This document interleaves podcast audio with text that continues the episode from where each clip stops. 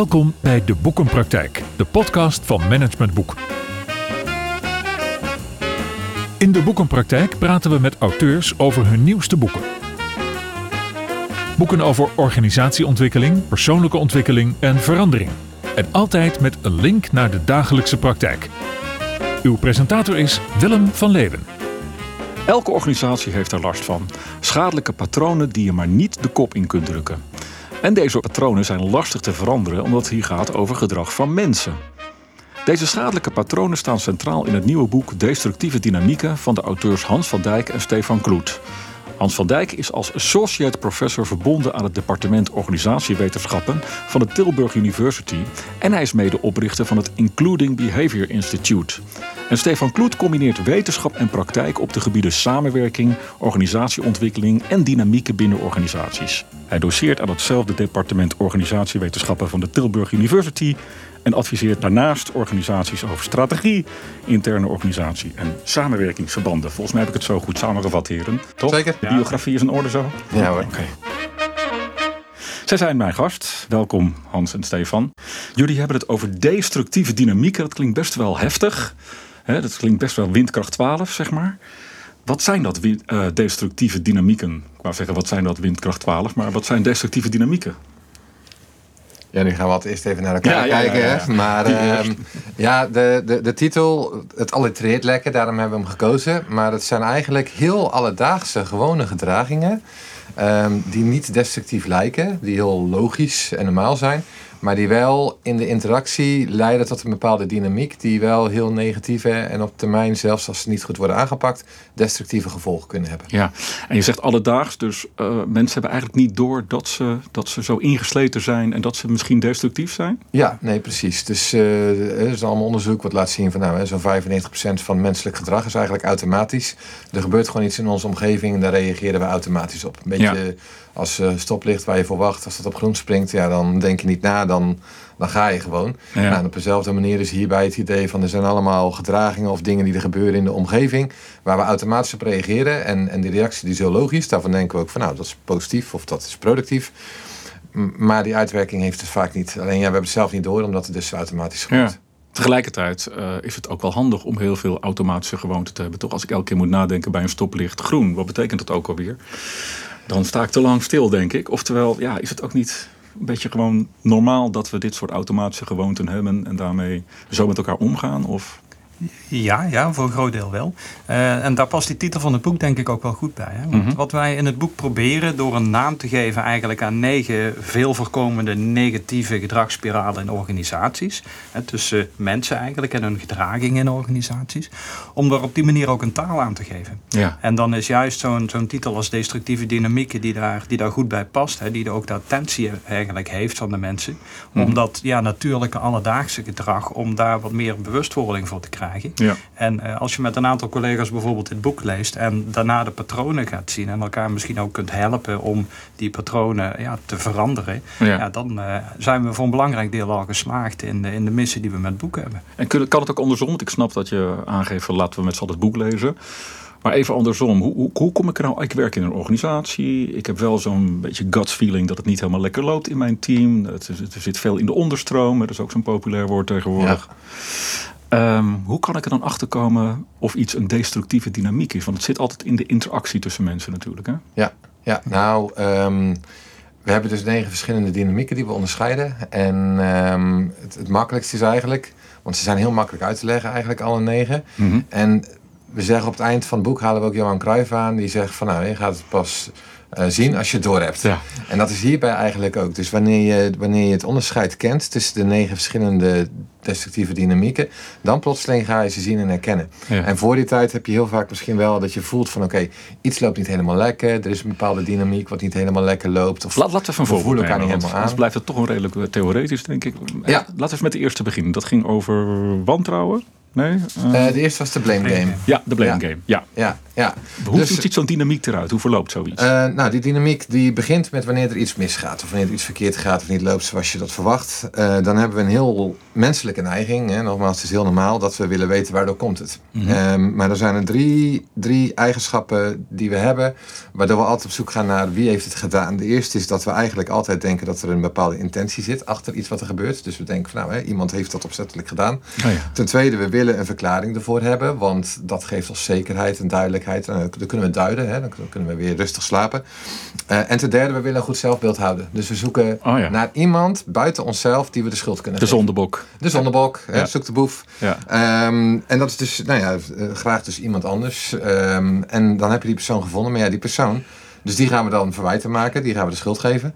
Maar ja, die persoon die zit net zo in elkaar. Dus die heeft weer dezelfde neiging om, om het weer door te schuiven naar iemand anders of naar de omstandigheden of wat dan ook. Ja. En uh, vandaar we noemen het de blame game. Hè? Van nou oké, wie, wie, is het beste in iemand anders maar de schuld in de schoenen schuiven. Ja. Met als gevolg dat we nooit ons eigen aandeel zien of durven te erkennen en het dus ook niet durven aan te pakken. Hmm. En uh, we beginnen met deze dynamiek heel bewust, omdat bij elke destructieve dynamiek zijn er altijd tenminste twee partijen. Ja. Uh, waardoor het dus altijd ook een ander is. Ja. Dus wanneer iets niet helemaal goed gaat, om wat voor reden dan ook, ja, dan is het heel makkelijk aan de De andere schuld geven. Om de andere schuld te geven. Beetje slachtoffergedrag ook wel. Ja. ja, ja. Heel herkenbaar. Maar, maar het, het gaat ook over. Zo'n dynamiek wordt ook een soort. Of, jullie beschrijven het ook als een soort van neergaande spiraal, volgens mij. Hè? Ja. Dus je zegt van: ik geef jou de schuld. Jij denkt: ja, wacht even. Ik kan er ook niks van doen. Ik wil ook mijn zelfbeeld een beetje uh, positief houden. Dus jij geeft weer je collega de schuld. En gaat dat dan zo rond? Of hoe werkt dat dan? Uh, ja, dat kan. Maar uh, wat er dus vooral gebeurt is van, nou als ik dus vooral gericht ben op hey, wie heeft het gedaan buiten mezelf om, dan zie ik mijn eigen aandeel niet. Dus ik ga mijn eigen gedrag niet aanpassen. Hmm. Nou, als de ander dat ook doet, um, dan blijft het probleem blijft voortbestaan. Want ja. wij passen ons gedrag niet aan. Dus nou ja, dat probleem blijft voortbestaan, wordt dan meestal erger. Waardoor ik alleen maar bozer word op die collega van mij. Van ja, hé, hey, ja. waar, waarom heb je niks veranderd? Ja. Nou, die zit ook weer van, ja, nee, hè, maar die andere of die andere afdeling of uh, die andere organisatie. Um, dus doordat we niet met onszelf aan de slag gaan en met ons eigen gedrag, blijft het probleem voortbestaan, wordt steeds erger. En wordt dus zeg maar, het verwijtgedrag ook steeds groter. Ja, ja. En, en voordat je het weet, uh, wordt dat een cultuur in de organisatie die door een nieuwe medewerker ook wordt opgepikt. Ja, ja. Zo gaan de dingen hier blijkbaar. Als ja. iets fout gaat, ja, dan uh, krijgt iemand anders de schuld. Oh, nou, dan, dan, dan doen we daar vrolijk in mee. Ja, oké. En hoe doorbreek je dat? Ja, dan heb ik hem door, hè, denk ik. Ja. Van, hey, en dan roepen wij met z'n allen. We hebben ook het boek natuurlijk gelezen. Jongens, we hebben hem te pakken. Dit is een destructieve dynamiek. Hiep hoi. En dan? Ja, ja hoe doorbreek je Kijk, we hebben eigenlijk in het boek een driedeling. Hè, dat we steeds zeggen van nou, eerst is de stap van bewustwording. Dus uh, ja, jezelf er bewust van worden van uh, dat je dit doet. Uh, welke triggers er zijn die dit gedrag eigenlijk triggeren bij jou. Er zijn mm. misschien wel aanleidingen voor of, of een concreet iets. Of misschien ja, dat je zelf voelt, oké, okay, nu word ik geprikkeld door iets. En um, nou ja, goed, dan zijn er eigenlijk per destructieve dynamiek zijn er uh, oplossingen die daar. Uh, die Laten we even die blame the game nemen. Hè? Dat, ja. dat, dat, die is inmiddels duidelijk, denk ja. ik. Hè? We geven elkaar de schuld. Stokje wordt lekker doorgegeven. Zonder bok wordt misschien ook wel gevonden. We gaan volgens mij, daar komen, we komen later nog even op terug, ook steeds weer bevestiging zoeken voor het feit dat dat de zondebok is. Dat is de manier waarop we waarnemen. Komen we zo maar even op, want dat vind ik ook heel interessant hoe jullie dat beschrijven. Maar hoe lossen we dat dan? Hoe komen we niet uit die dynamiek, zeg maar? Hoe maken we minder destructief, Stefan? Ja, ja. Dan moet ik. ja. De aantekening erbij. Ja, en dan moet ik even de dingen. Ja, want we, we, maken ook telkens eigenlijk een onderscheid tussen uh, ja, wat je op organisatieniveau kunt doen, wat je als leidinggevende kunt doen en wat je als individu kunt doen. Ja. En uh, nou ja, goed, als individu kun je in ieder geval ja, uit, uit die, die schuldmodus proberen te komen door, ja, wat ik net al zei, die reflectie en je eigen aandeel daarin te zien. Ja. En uh, ja, dat gedrag, hè, dat zeggen we in het boek eigenlijk ook, dat is heel moeilijk om dat bestaande gedrag ja, af te kunnen leren voordat mhm. je nieuw mhm. gedrag kunt aanleren. Ja. Dus dat, dat is een belangrijk iets. Hè? Dus um, ja, voor je eigen fouten toch proberen die stap te maken dat je zelf daar rekenschap van kunt, ge kunt geven. Nou, dat is dan misschien wel een mooi brugje naar onze eerste stelling. Stelling 1. Die luidt als volgt namelijk. Omdat we gewoontedieren zijn als mens, is het aanleren van nieuw gedrag en het afleren van onze gewoonten voor de meeste van ons een mission impossible. Eens. Uh, ja, heel moeilijk. Heel moeilijk. Ja, dus, dus hè, want uh, we zijn toch wel heel erg gewend aan dingen en daarmee veranderen we niet zo snel onze gewoonten. Jullie hebben het veel in het boek over reflectie. Je noemde het net ook als een soort van oplossing om uit die destructieve dynamiek van blame game te komen.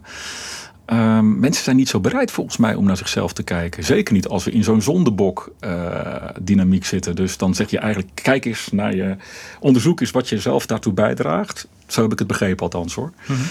Dan denk ik, ja, dat gaan mensen dus niet doen. Hans. Ja, um, in principe eens. Het punt is alleen, er wordt heel vaak benadrukt uh, in heel veel boeken ook van nou, hè, wat voor gedrag we allemaal moeten aanleren. En daar zijn mensen op zich wel enthousiast over. Die willen verbeteren, vernieuwen, betere versie worden van zichzelf. Dus dat willen ze allemaal wel. Ja. Alleen waar het vaak niet over gaat, is wat ze dan moeten afleren. Ja.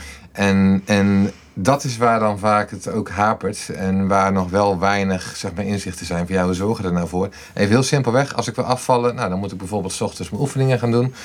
Uh, nou, dan denk ik misschien van, nou, dat vind ik prima, dat is best. Alleen wat ik me dan niet besef, is dat dat betekent dat ik of eerder op moet staan. Uh, dus uh, mijn wekker eerder moet zetten, of moet stoppen met sluimeren, of wel, nou ja, dus, dus niet mijn normale ochtendroutine kan. En dat is wel lastig. Ja. Want, want ja, dan moet ik dingen afleren deed. Ja, ja, precies. Dan moet ik mijn gewoonte wat dat betreft gaan aanpassen en iets ja. nieuws aanleren. Is maar eigenlijk zeg je dus, die destructieve dynamieken afleren, dat lukt eigenlijk niet. Als um, ik zeg wel, nou dat niet per se, maar wel dat het heel lastig is. En dat je meestal daar gewoon iemand anders dus ook voor nodig hebt. Mm -hmm. In eerste instantie voor het zelfinzicht, omdat je dus vaak blind bent voor je eigen gewoontes. Ja. En in de tweede, uh, dus daar heb je ook iemand anders voor nodig om je te wijzen op van hé, hey, maar dit is jouw aandeel hierin. Ja. En uh, ten tweede iemand die je daarin dan ook een stukje helpt of coacht of aanmoedigt. Zou de rol van de leidinggevende hier niet heel bepalend misschien wel in kunnen zijn? Bijvoorbeeld als zo'n leidinggevende zo'n destructieve dynamiek ook ontdekt, herkent en erkent dat hij vanuit een soort van voorbeeldgedrag ander gedrag gaat laten zien? Ja, zeker. zeker. Maar ook die denkt, ja, mij niet bellen misschien.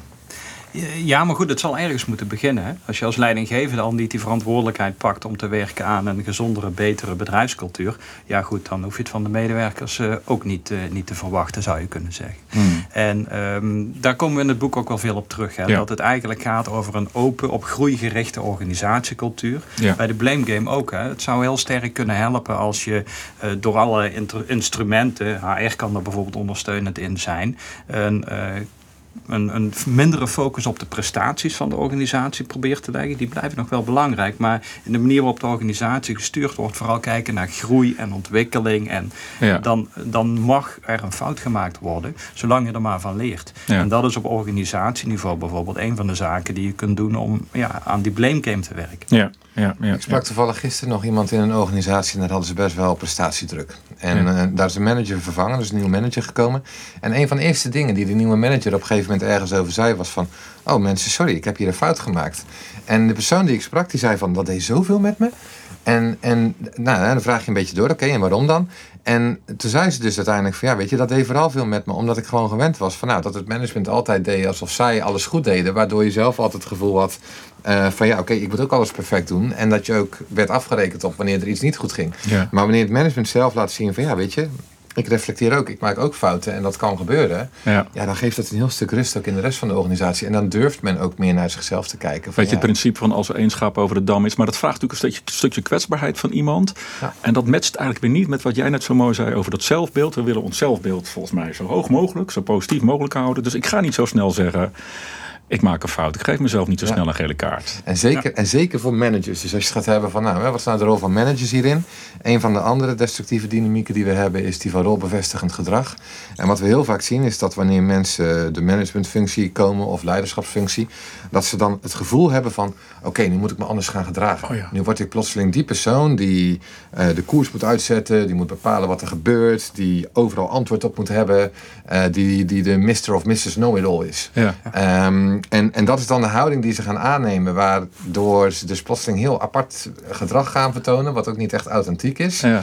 Ehm, en waarbij ze dus ook het gevoel hebben, plotseling van ja, ja, nu moet ik alles weten, nu kan ik geen fouten maken en nu moet ik heel stellig zijn. Ja. Nou ja, en daar zie je dan dat ook heel veel problemen uit ontstaan, omdat medewerkers in eerste instantie dus tegen de muur oplopen. Ten tweede, omdat die persoon plotseling alles wil bepalen, waardoor medewerkers nou ja, ook maar volgzame schapen worden, als Mhm. het ware. Ehm, en waardoor je dus ook het gevoel krijgt van ja, oké, die manager ja, die, die doet alsof hij alles weet. Nou ja, oké, ja, het zal wel. Het is een interactie die zich als het ware vastzet natuurlijk. Hè? Want de, de, de manager gaat zich naar een soort ideaalbeeld gedragen. Die, omdat hij vindt dat hij ergens aan moet voldoen. En de medewerker denkt, dat is precies wat ik wil zien. Dus die blijft dat ondersteunen, waardoor die manager dat blijft doen. Juist. Hoe kom je daar nou weer uit? Ja, dan zijn we eigenlijk bij rolbevestigend gedrag, hè, een Ja. van, van de andere dynamieken. En het, het is fascinerend om te zien. We werken met studenten hè, die Ja. Mhm. eh, geen leidinggevende ervaring hebben.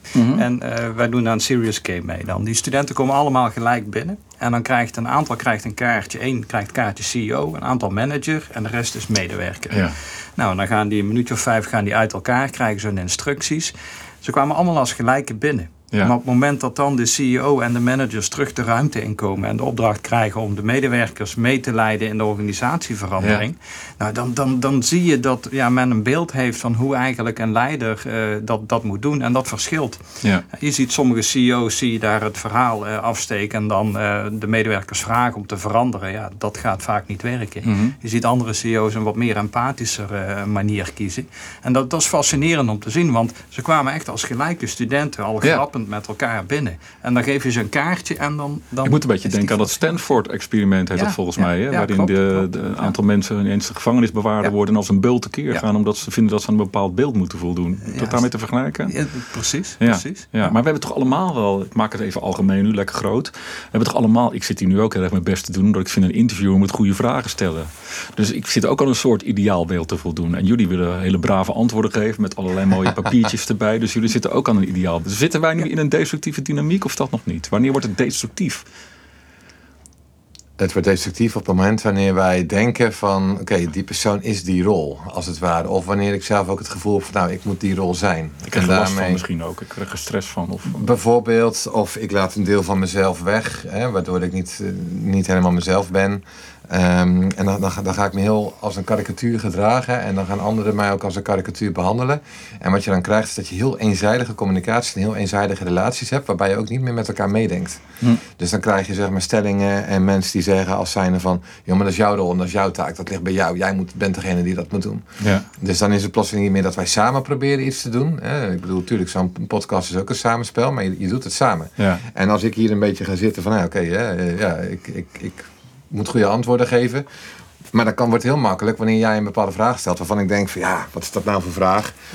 Eh, dat Dat is ga ik wel leuk beetje- vinden op zich. Ja, misschien wel. Maar, maar ehm, dan kan het dus heel makkelijk zijn dat ik dan denk van, ja, weet je, dat Ja. gaat niet goed, want jij zit verkeerde vragen hier te stellen. Ja, ja, ja. Bijvoorbeeld. Ehm, het heeft allemaal ook te maken met hoe we naar de ander kijken. Ja. Ehm, jullie hebben het bijvoorbeeld ook, ik kom zo meteen nog even over Timothy Leary te spreken, maar jullie hebben het ook over de warmte, vond ik wel een leuke, de warmtecompetentiematrix. Kan je dat uitleggen? Wat is dat precies? Ja, dus de, de onderzoek naar stereotypes gaat over wat is nou de eerste indruk die we hebben van mensen en hoe vormen we dat en op basis waarvan vormen we dat. En eh, dat onderzoek laat zien dat eh, tegen 90% van de eerste indruk en vaak ook vervolgindrukken gaat over twee dimensies. Ten eerste, eh, vind ik iemand aardig, ja of nee? Kan ik iemand vertrouwen? Dat is die warmte. Ja. En de tweede is, is iemand competent? Ja. Dus even 20.000 jaar terug, toen we nog in onze berenvellen rondliepen. Ja, als je dan iemand daar in de verte zag rondlopen, ja, dan wil je wel weten van oké, kan ik die persoon vertrouwen? Ja. Is, dat een, is die mijn van je vrienden gezind of niet? Ja. Eh, en dan daarop volgend van oké, eh, hoe competent is die? Kan die persoon ook op zijn of haar intenties eh, die naleven? Kijk, als het iemand is die mij vijandig gezind is, maar het is een kind van vijf. Mm, ja. die, die, die kan ik wel aan. Ja. Maar ja, als het iemand is van twee meter hoog en één meter breed, ja, dan weet ik, ik moet gaan rennen. Ja. En in organisaties maken we ook nog continu die inschatting, omdat we willen weten van, nou oké, kan, ik met, kan ik met jou samenwerken? Kan ik zeg maar erop vertrouwen dat wanneer eh, hè, ik een deel van het werk aan jou toevertrouw, dat jij ook daadwerkelijk dat gaat doen? Dat je niet een beetje zeg maar van een laaie dakje eraf maakt en mij al het werk wil laten Mhm. doen. Eh, en ten tweede heb ik ook echt wel daadwerkelijk wat aan jou. Ja. Nou, dus die inschatting die maken we eigenlijk continu en die beïnvloedt heel erg ons gedrag. Want afhankelijk van hoe ik jou inschat, stel je voor ik zat jou in als wel heel warm, maar niet zo competent. Nou oké, dan vind ik het leuk om met jou af en toe praatjes te maken en even te borrelen. Ja. Maar als er echt het werk er toe gaat, ja, dan ga ik jou niet om input vragen. Nee. En als jij wat zegt, Nou, dan neem ik je niet zo En serieus. het begint ook altijd met volgens mij de, die warmtecomponent, noem ik het maar even. Dat is volgens mij de voornaamste, toch? Ja. We kijken eerst Ja. even of iemand aardig en Ja. in een relatie met ons is. Of we moeten vechten, vluchten of bevrienden. Het is een beetje het Ja. oerbrein eigenlijk. Ja, Hè? ja, dit is heel erg het oerbrein. Ja. En, en dit is dus de ervaring die veel vrouwen hebben in de werkplek. Ah, En daar dat is komen we. wel als aardig en vriendelijk worden Ja. gezien, maar niet zo competent. Dus Oh ja. wanneer het er echt om gaat, dan vragen we hun niet om input of als ze wat zeggen. Nou, hè, dan zijn we toch wat kritisch erop. Of dan luisteren we niet echt, dan negeren we dat. En als dan vervolgens een man het zegt, dan denken we, oh ja, ja dat, is, dat is wel een heel goed punt. Ja. Maar dat die vrouw dus zoiets heeft van, hè? Ja. Maar dit heb ik daarnet letterlijk zelf gezegd. En als die vrouw dan toch ander gedrag laat zien, dan roepen we ineens dat ze mannelijke eh, karakter, karaktertrekken heeft of zo. Precies. Ja, interessant. Ja, interessant. ja, dus dat, nou, dit is daarvan de oorsprong Ja, eigenlijk. en, zo- en door die bril zijn wij eigenlijk constant volgens mij de ander aan het scannen, toch? Ja. Ja.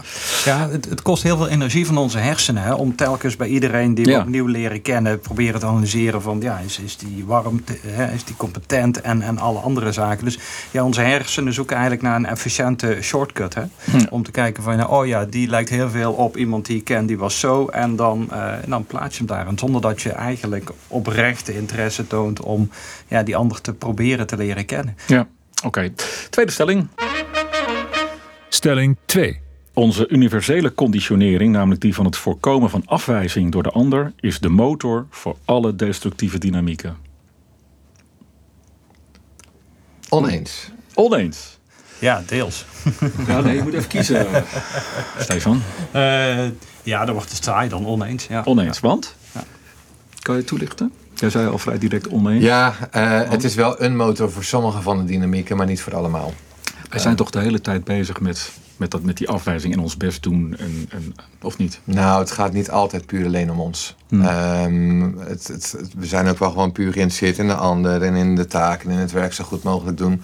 Dus ons zelfbeeld scheelt, speelt voor een deel een rol. Maar voor een deel eh, zijn het ook andere ja, vooroordelen, biases, manieren waarop onze hersenen werken, die van invloed zijn op ons gedrag. Dus eh, even, even nou, verder gaan op zeg maar, die inschatting van competentie. Een van de andere dynamieken is de impressie van incompetentie, waarbij we dus het gaat om van nou, wat is de indruk die je hebt van iemand anders, hoe competent is die?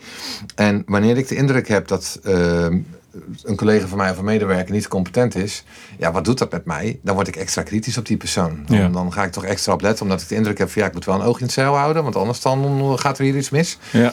Ehm, maar stel je voor dat je denkt dat ik heel competent ben en ik maak een fout. Ja, dan is de reactie waarschijnlijk iets van ja, kan gebeuren. kan gebeuren. Precies, een beetje dat hallo en menselijk. hoorn effect heet dat volgens mij ook Ja, wel. Hè? nou dus- exact, ja. dat ja. Ja. Ehm, terwijl als je denkt dat ik incompetent ben en ik maak diezelfde fout, Ja. ja, wat denk je dan? ja, dan ben jij eh, bevestiging ongeschikt, hè? Je Ja, precies, ongeschikt, zie Ja. je wel. Is dan de, de reactie. Dus, dus je ziet van, het is mijn beeld wat ik heb van jou, wat mijn interpretatie van jouw gedrag beïnvloedt. Op Mhm. een manier die mijn beeld maar vooral bevestigt. Ja, Ehm, waardoor we dus vaak denken van, nou, oké, weet je, zoiets is alleen maar de eerste indruk. En op een gegeven moment dan leer je iemand kennen en dan weet je echt wel hoe goed die is, die ja, of nee.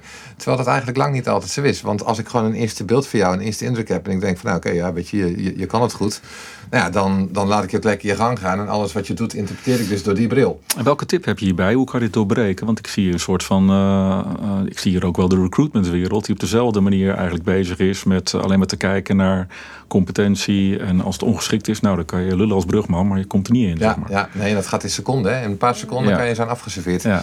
Eh, ja, een beetje op dezelfde manier zoals bij die andere dynamieken. Dus eerst bewustwording van, oké, ja, ik heb inderdaad een beeld bij iemand, bijvoorbeeld dat hij incompetent is. En dan jezelf eh, gaan reflecteren van, oké, is dat terecht? Op basis waarvan? Wat zegt het bewijs? Ja. Ehm, en, en dan dat nog een keertje goed gaan toetsen. En bij deze specifieke dynamiek, bijvoorbeeld door een aantal mensen in je omgeving te vragen: van, joh, wat is jouw beeld van die persoon? Wat is jouw indruk? Pra- Praat eens met anderen. Hè. Dat is Hmm. eigenlijk ook een beetje waar we ja, in het boek op uit zijn. Van, je kunt dat allemaal, allemaal voor jezelf houden en je eigen analyses. Maar ja, die confirmation bias zorgt er toch alleen maar voor dat je dingen ziet die je, ja. Die je denkt te zien. Hè. Confirmation bias betekent voor duidelijkheid dat je een beeld hebt van een ander en steeds bevestiging voor het beeld zoekt, toch? Ja, ja, ja, ja, ja, Ja. Jullie hebben denk ik ook wel veel onderzocht. Hè? Eh, om allerlei bronnen staan natuurlijk achterin. eh, om dit boek zo mooi mogelijk te maken en zo concreet en compleet mogelijk te maken. Ja. Ehm, wat is jullie boekentip? Wat is een boek waarvan jullie zeggen, nou jongens, dat moeten we wel met z'n allen lezen? ja, ik overval je een beetje, dat snap ik. Wordt- even misschien, eh, kan je er even over nadenken. Ja, ja, Wordt- is, er, is er al veel geschreven over, over dit soort dynamieken en, die, en, de, eh, en de impact daarvan, of niet?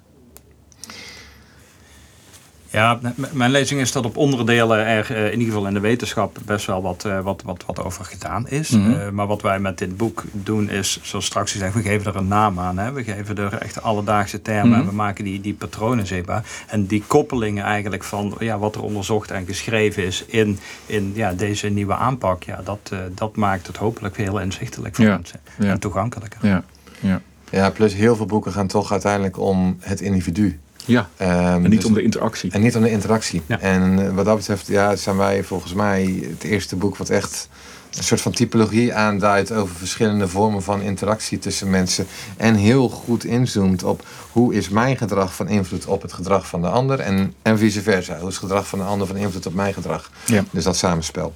En, en zonder daarbij door eh, te slaan in de zelfhulpboeken, want daar zijn er al meer dan genoeg van. Ja, oké. Nou, ik ga naar de boekentip, want het was natuurlijk een mooi brugje naar de boekentip. De boekentip. Google is van oudsher berucht anti-management. Oh ja, en heeft managers hun macht ontnomen waar dat kon. Haar R-besluiten worden in groepen genomen met vaste regels. Joris Merks Benjaminsen werkte 12 jaar bij Google en omarmde dit principe. En in deze boekentip brengt onze recensent Patrick Davidson, auteur zelf van boeken als Teaming en Werkvuur, het nieuwe boek van Merks Benjaminsen onder de aandacht. Het boek heet Managen zonder macht. Soms weet je na een paar woorden al genoeg. Ik had dat toen iemand mij de titel van dit boek appte.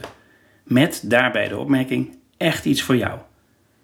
Even later las ik het manuscript en inderdaad een echte aanrader dit boek. Managen zonder macht is bovendien een onderwerp waar veel leiders mee worstelen. Zo zien wij dagelijks in onze adviespraktijk. Het is ook een onderwerp dat mij al jaren fascineert. Werkomgevingen veranderen continu, maar de manier van leiding geven passen we niet altijd aan. En wil je als leider relevant blijven, dan moet je toch echt ook regelmatig jezelf opnieuw uitvinden. Leiding geven draait er meer en meer om dat je mensen activeert en vanuit hun kracht laat werken. En goed laat samenwerken. Nou, dat gaat niet vanzelf, zo schrijft Joris Merks Benjaminsen in dit boek. Mensen weten wat er moet gebeuren, zo schrijft hij. En toch doen ze het niet. En daardoor lezen we in de media over verwaarloosde organisaties, bullshitbanen, werk in de zombiezone, dysfunctionele teams, giftige werkplekken, quiet quitting en eenzaamheid op het werk. Het momentum dat het roer echt om moet, is er dus. Met dank aan nieuwe generaties. Want, zoals altijd, hebben nieuwe generaties andere verwachtingen. Ook van hun werk en van hun leiders. Niet alleen in het bedrijfsleven, maar ook in de topsport merken leiders dat de nieuwe generatie niet alleen wil weten wat je van hen verlangt, maar ook nog een keer waarom je dat verlangt. Dat vergt iets van je. Je zult goed voorbereid moeten zijn en kunnen uitleggen wat je wilt en waarom. En openstaan voor nieuwe inzichten. Want net als Gen Y, de millennials, geboren tussen ongeveer 1980 en 2000, wil ook de generatie daarna, Gen Z of generatie Z van 2000 en verder, graag meedenken en gehoord worden. Dat kun je als leider alleen als je zelf continu in de leerstand staat, een groeimindset hebt en echt weet wat samenwerken inhoudt, zodat jij managt vanuit kracht, die van je mensen en jezelf, en dus niet vanuit macht. Wat dit boek zo interessant maakt, is de combinatie van theorie en praktijk. Merks Benjaminsen heeft zelf toegepast waar hij met zoveel passie over schrijft. En ook nog met succes, want zijn medewerkers bij Google beoordeelden hem keer op keer extreem hoog. De principes uit dit boek zijn direct toepasbaar in je eigen team en organisatie en ze helpen je om een omgeving te creëren die effectiever, menselijker en leuker is. Daarom wens ik je veel plezier met dit boek. En ik reken erop dat je tijdens het lezen al besluit om te gaan uit managen vanuit kracht. Tot zover de boekentip van Patrick Davidson. Terug naar Stefan Cloud en Hans van Dijk, de auteurs van het nieuwe boek Destructieve Dynamieken. Ik wil even naar de psychologische veiligheid. Jullie hebben het dan over wantrouwen. Is echt een thema op dit moment in organisaties, ehm, althans waar ik kom. Um, het gaat heel veel over, nou ja, ook wel eigenlijk in de hele maatschappij, grensoverschrijdend gedrag. Um, kun je even heel kort schetsen wat daar de, de, de destructieve dynamiek van is als er wantrouwen ontstaat? Hoe werkt zoiets in die negatieve spiraal? Ja, nou ja, een, voorbeeld zou je kunnen hebben. Verplaats je even een rol als leidinggevende. Er komt een nieuwe medewerker binnen die uh, ook waarschijnlijk uh, door de recruiters en zo, nou, dat, dat, dat paste allemaal. Maar na een week heb je toch zo'n beetje zo'n onheimisch gevoel van, uh, hmm, is, dit, is, is dit wel helemaal goed? Is die medewerker er misschien wel op uit om ja, bedrijfsinformatie, gevoelige bedrijfsinformatie of zo te weten te komen? Mhm. Nou, op het moment dat je dat bij jezelf afvraagt hè, en dat, dat buikgevoel kijkt, ga je ook anders naar die medewerker kijken.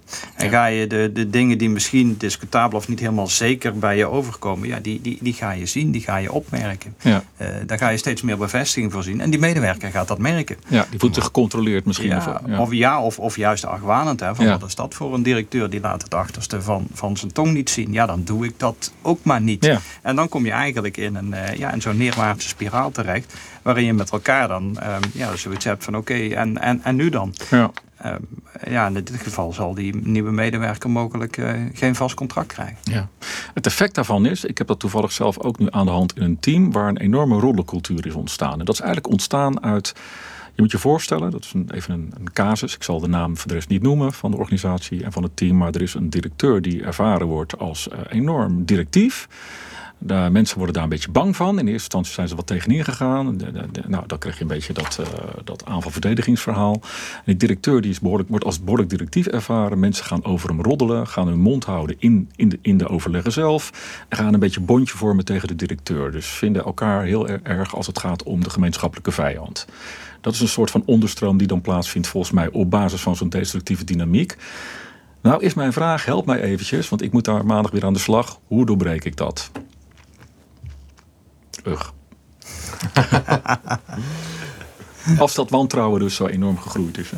Ja, we zeggen van, uh, van de waan van wantrouwen, van die dynamiek, dat dat de moeilijkste is om te doorbreken. Want net als bij een normale relatie, zeg maar, als er eenmaal wantrouwen is, dan is dat heel moeilijk om te veranderen. Want wat je ook zegt, ja, ik ga het altijd op de meest negatief mogelijke manier interpreteren. Ja. Um, dus ik denk als we gewoon onze oplossingen palet hier weer bijpakken. In eerste instantie een stukje bewustwording en reflectie van hey, dit is er aan de hand. Blijkbaar zijn we wantrouwend ten opzichte van de directeur in dit geval. Uh, dus dat een stukje helpen spiegelen en daarvan helpen bewust worden. En dan hun helpen reflecteren op waardoor komt het eigenlijk? Wat is daarvan de oorzaak? Hè? En, en wat hebben wij gedaan om eigenlijk dat wantrouwen misschien wel te voeden? Wat is ons eigen aandeel daarin? Ja. Um, en nou ja, wanneer ze dat eenmaal hebben, dan uh, in dit geval zit de oplossing er denk ik toch vooral in. Probeer ze met elkaar te laten praten. Waarin, wanneer ze eenmaal bewust zijn van oké, okay, ja, hè, misschien dat het maar op één of twee momenten gebaseerd is en dat we daarmee aan de haal zijn gegaan. Uh, dat we die op tafel gaan leggen en die gaan bespreken. Ja. Um, maar, maar het moeilijke hierbij is dus. Uh, idealiter ga je uiteindelijk altijd die verschillende partijen samenzetten uh, en, en leg je de punt op tafel. Maar ze moeten wel zich eerst bewust zijn van hun eigen aandeel erin. Zodat wanneer daar ja, als bemiddelaar daar bijvoorbeeld bij zit, dat je ze daarop aan kan spreken, mocht dat weer naar boven Dus ze moeten niet aan tafel gaan zitten vanuit nog eens even bevestiging zoeken voor het feit dat ik inderdaad jou niet kan vertrouwen. Maar ik moet eerst wat nieuwsgierig worden in plaats van alleen maar oordelend en wantrouwend naar jou zijn. En dan kom ik even op het punt wat, wat, wat ik echt lastig vond in dit boek. Namelijk, ik vond het zo simpel. Van je moet eventjes, hè, jullie gebruiken ook het model van uh, Timothy Leary. Hè, uh, dat model met, uh, met vier velden waarin je zeg maar je destructieve dynamiek kan plotten. En dan zeggen jullie als tip, kijk even waar in welk veld die destructieve dynamiek thuis hoort. Bijvoorbeeld aanval tegen model, veld, sorry. En dan moet je vooral reflecteren en dan andere tegenovergestelde veld ingaan. Oftewel, als je wantrouwend bent, moet je nieuwsgierig worden. Als je dominant bent, moet je onderdanig worden. Dat is jullie tip. En dan denk ik, ja, jongens, dat is wel heel makkelijk. Ja, maar goed, het kan met heel veel praktische dingen aangevuld worden. Het voorbeeld van net bijvoorbeeld, dat zit echt op die dominantiekant. Hè? Mhm. Dus uh, de Roos van Lirie zegt dan, nou ja, tegengedrag zou dan goed zijn. Hè? Mhm. Dus je moet vriendelijk reageren, is eigenlijk dan de gedachte uit het model. Hè? Um, nou, dat kan bijvoorbeeld door um, positieve relationele signalen te geven. We schrijven er ook iets over. Mhm. hè? Dus, ja. dus uh, nou ja, deadlines nakomen hè? Die, die er gesteld worden, complimentjes uh, geven. Allerlei zaken die, die aangeven dat je de relatie belangrijk vindt. Ja. en dat vereist wel dat je ja, even over die brug van, van dat eerste gevoel van wantrouwen heen kunt, ja kunt stappen. Maar goed, die, die, die zaken samen kunnen er wel voor zorgen dat je in ieder geval het verder neergaan van die spiraal stopt. En ja, misschien weer in een opwaartse situatie terecht ja. met elkaar. Ja. En daarbij ook, ehm, het klinkt heel simpel, maar het doen is heel moeilijk. Ja. En dat is het denk ik vooral. Omdat we die automatische neigingen in ons hebben. En zeker bij deze dynamiek, het gevoel van wantrouwen, dat zit vaak heel erg diep intern. Ja, precies. En, en het gedrag wat je dus eigenlijk moet vertonen om dit tegen te gaan, is iets wat tegen je gevoel in eerste instantie ingaat. Want je hebt nog altijd het gevoel, ik vertrouw jou niet. Maar toch moet je met je gedrag eigenlijk dat gevoel een beetje indammen en weer even die persoon het voordeel van de twijfel gaan gunnen. Ja. Ehm, en dat vraagt heel veel van jezelf. Hè? Dus, de, dus de oplossing kun je wel benoemen, die benoemen jullie ook. Maar het doen, hoor ik je zeggen, dat is natuurlijk nog even echt. Dat vraagt wel een behoorlijke transformatie van jezelf misschien wel. Ja, exact. Maar heel toevallig, vorige week uh, sprak met mijn broer, die is voorganger in een uh, dorpsgemeente. En die had heel veel gedoe met zijn uh, kerkraad, zeg maar, met zijn medebestuurders. Um, en nou, hij zei het erover en ik zeg van, ik wist dat hij, dat hij het boek had gelezen. Dus ik vroeg van, joh, heeft het boekje nog kunnen helpen? Oh, is een goede, zei hij. Die zei, ga ik toch even raadplegen. En toen een week later zei hij van, nou, vooral het hoofdstuk 10 eigenlijk. Uh, dus dat, dat boek over uh, het model van Timothy Leary, dat dat hem had geholpen met een beetje wat meer rust uh, creëren. Ja, want misschien nog even voor de luisteraar die helemaal niks weet van Timothy Leary. Het is een model met wat de interacties beschrijft tussen mensen. En je kunt eigenlijk in dat model plotten waar de interactie, hoe de interactie op dit moment plaatsvindt. En je kunt vanuit dat model ook kijken hoe je die interactie kunt veranderen. Ja, ja. exact. Um, nog even, dat, dat, vond ik, dat vond ik zelf eigenlijk het meest interessant. Behalve die destructieve dynamiek. En jullie hebben er overigens negen benoemd. Hè. We hebben er maar een paar behandeld in dit, uh, in dit verhaal. Um, jullie hebben het ook over cognitieve heuristieken. Ook weer zo'n mooie term. Ja. Wat, wat zijn dat? Ja, dat, dat zijn eigenlijk die snelkoppelingen hè, waar we het net over hadden. Mm het kost heel veel energie van ons brein en onze processorcapaciteit kunnen we eigenlijk maar voor een bepaald aantal zaken inzetten.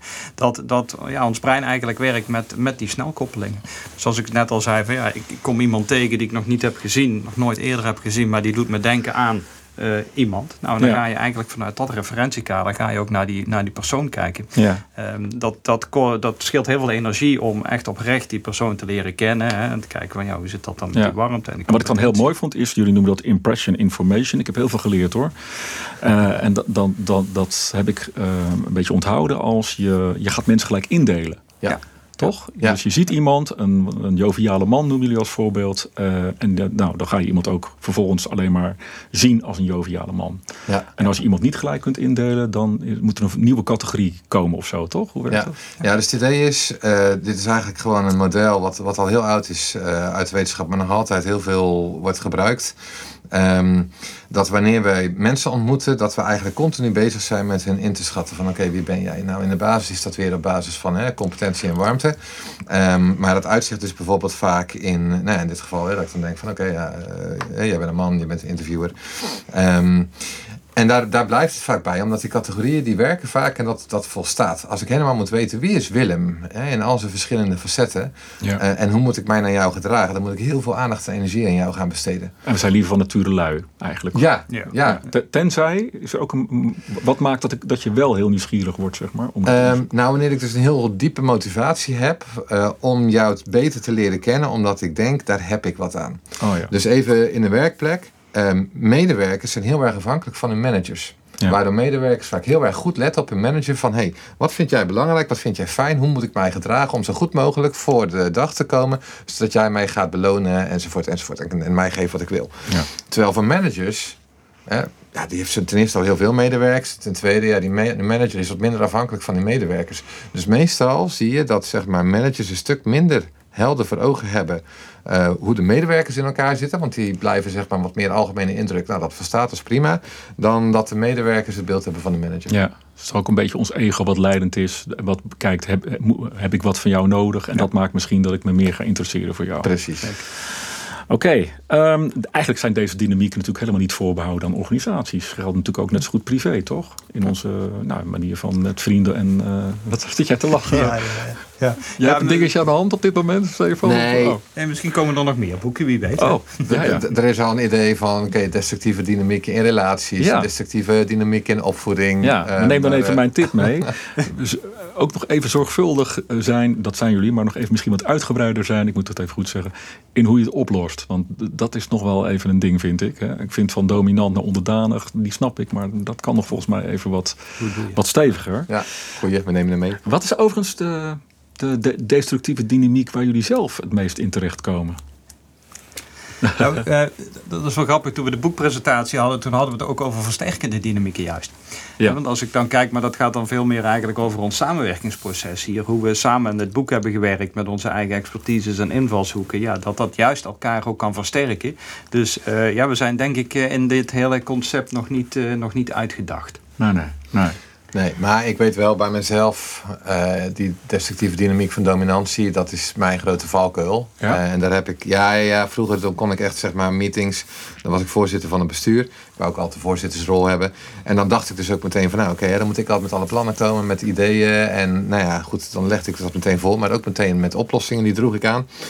Ja, en ik overdonderde mijn medebestuurders. Die, die zaten echt, eh, ja, eh, is goed. Ja. Waarop ik meteen zat van, nou, Hans, goed gedaan. En ik ging dus meteen aan de slag. Ja. Ja, precies, erkenning. Dus nou, mijn ego werd dan groter.